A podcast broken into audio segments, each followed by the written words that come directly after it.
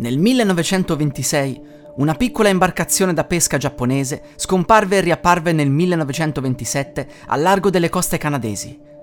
L'evento è reale.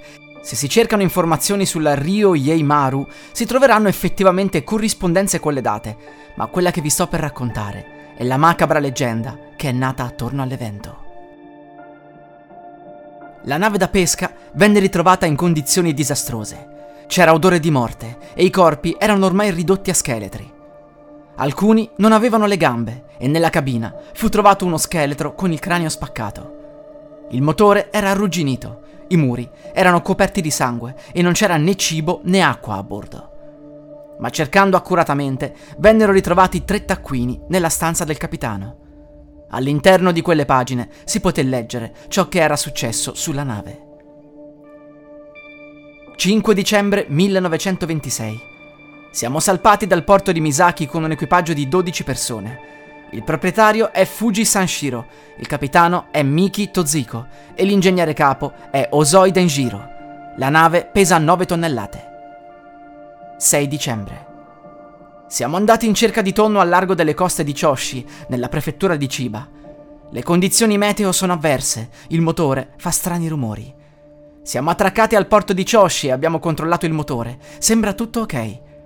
Siamo salpati di nuovo e al largo della costa abbiamo trovato un bel po' di tonno, ma siamo stati colpiti da una tempesta. Impossibile navigare. La barca è stata sbalzata a più di mille miglia ad est dalla costa di Choshi. 15 dicembre.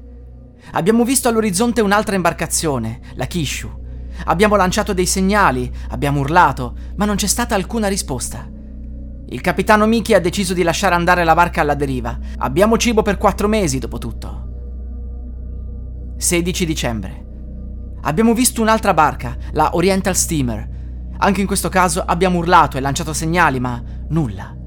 Abbiamo provato a tornare in Giappone, ma ogni volta la nave va in direzione opposta. L'equipaggio è disperato. Dobbiamo aspettare un'altra nave. Il capitano ha deciso di sfruttare il vento per arrivare in America, tuttavia sarà molto difficile con una nave così piccola. 27 dicembre. Abbiamo pescato a del tonno. 27 gennaio. Abbiamo usato i secchi per raccogliere l'acqua piovana, così potremo bere. Il problema è che ha piovuto poco. 17 febbraio. Le nostre scorte di cibo sono scarse. 6 marzo. Rimane solo un pesce a bordo. La fame cresce il tristo mietitore si avvicina. 7 marzo. Il capo ingegnere Osoi è morto. Le sue ultime parole sono state Voglio toccare il suolo giapponese ancora. Lo abbiamo spinto in acqua dopo la sua morte. 9 marzo. Siamo riusciti a catturare un grosso squalo, ma Naoe non aveva energia sufficiente per mangiare. È morto.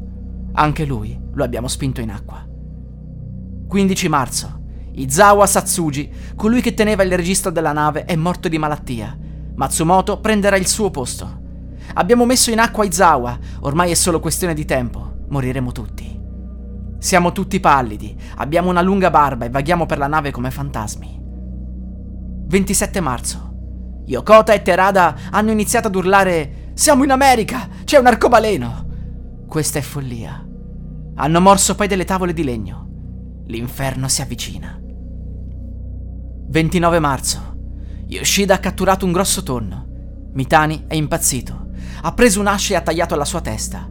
È stato orribile, ma nessuno di noi ha avuto la forza di fermarlo. Lo abbiamo guardato senza fare nulla. Abbiamo sangue sui denti e siamo ormai tutti malati di scorbuto per mancanza di verdure. Sembriamo dei mostri. Buddha, aiutaci. 4 aprile. Il capitano Miki è riuscito a catturare un uccello che stava volando basso. È stato veloce come un serpente. Tutti noi lo abbiamo circondato come formiche, strappandogli le penne e mangiandolo vivo. Sporchi di sangue ovunque, abbiamo pensato che nulla potesse essere così delizioso. Ecco come gli uomini si trasformano in bestie. 6 aprile. Tsujimon è morto strozzato con il suo sangue. 14 aprile. Sawamura è improvvisamente diventato violento. Ha iniziato a tagliare corpi e a mangiare carne umana. È questo l'inferno. 19 aprile. Due persone, Kazuo e Sawamura, hanno combattuto per mangiare carne umana in cucina. Sembravano demoni dell'inferno. Vogliamo rivedere ancora il Giappone. Quella sera i due uomini sono morti capitolando al suolo. 6 maggio. Io e il capitano Miki siamo gli ultimi due sopravvissuti dei 12 che erano a bordo inizialmente. Siamo molto deboli e non riusciamo nemmeno a fare un passo. Siamo talmente disidratati che non riusciamo nemmeno a fare pipì. 11 maggio. Vento da nord-ovest, è nuvoloso. La nave vaga, non ci sono segni di montagne visibili, né terra, né altre navi. Qui c'è solo l'odore del sangue e della morte dei corpi dei nostri compagni. I loro corpi sono ormai scheletri. Siamo alla fine del mondo.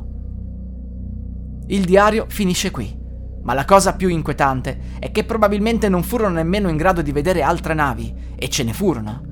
Il 23 dicembre, a mille chilometri da Seattle, ad esempio, una nave avvistò la piccola imbarcazione. Lanciarono segnali, ma non ci fu risposta.